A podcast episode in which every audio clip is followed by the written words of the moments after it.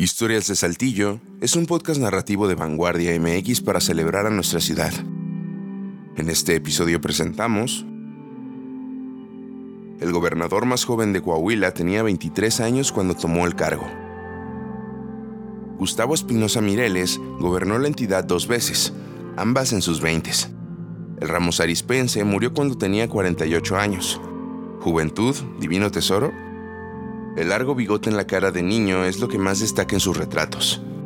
Gustavo Espinosa Mireles gobernó Coahuila dos veces estando en sus veintes.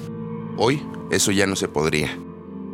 Gustavo nació en Ramos Arispe en la hacienda Anhelo el 23 de junio de 1892. Martiniano Espinosa y Guillermina Mireles habrán proyectado el futuro de su hijo.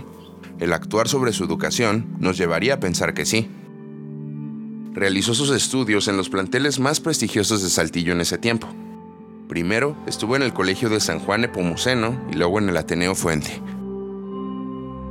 La rápida escalada de Gustavo en la política tuvo mucho que ver con la revolución. En esa época, varios personajes coahuilenses lideraron los movimientos en México. Cuando el parrense y expresidente Francisco I. Madero fue asesinado, Gustavo, ya como abogado, se unió a la lucha constitucionalista que encabezó el cieneguense Venustiano Carranza y se convirtió en uno de los colaboradores más cercanos. Las turbulencias políticas del momento colocaron a Gustavo en la gobernatura provisional de Coahuila el 6 de septiembre de 1915, cuando tenía 23 años. Su primer mandato se convirtió en el gobernante más joven que ha tenido la entidad, récord que conserva hasta ahora. Espinosa entregó el puesto el 7 de abril de 1917, un año, siete meses y un día después de haberlo tomado. Pero como si algún pendiente le hubiera quedado, pidió licencia para hacer la campaña formalmente y volver a buscar la gobernatura, y lo consiguió el 15 de diciembre de 1917.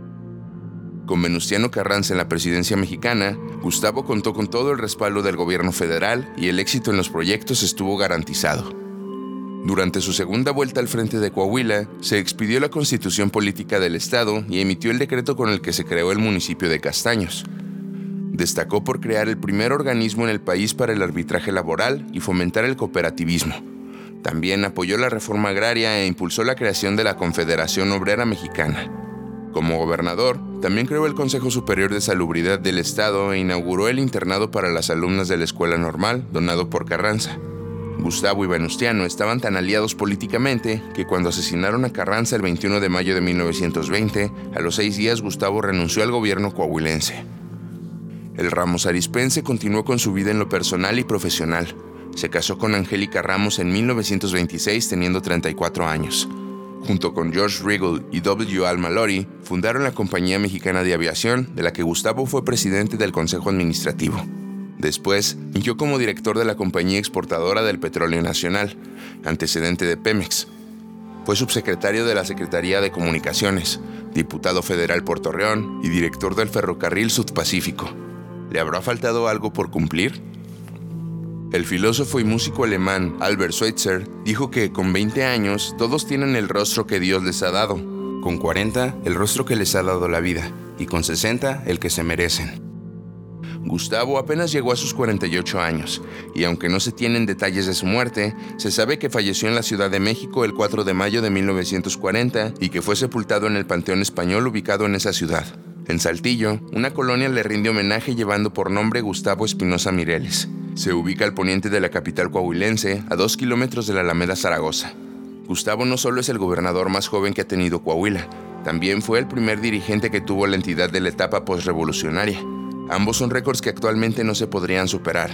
La constitución política del estado de Coahuila dicta, entre otras cosas, que para ser gobernador se requiere haber cumplido 30 años de edad para el día de la elección. Así que hasta que no se modifique el segundo apartado del artículo 76, nadie más joven podrá llegar al poder estatal de Coahuila. Esa historia fue investigada por Adrián Armendaris, narración y producción de Ramiro Cárdenas, idea original, Carla Guadarrama, Adrián Armendaris y César Gaitán.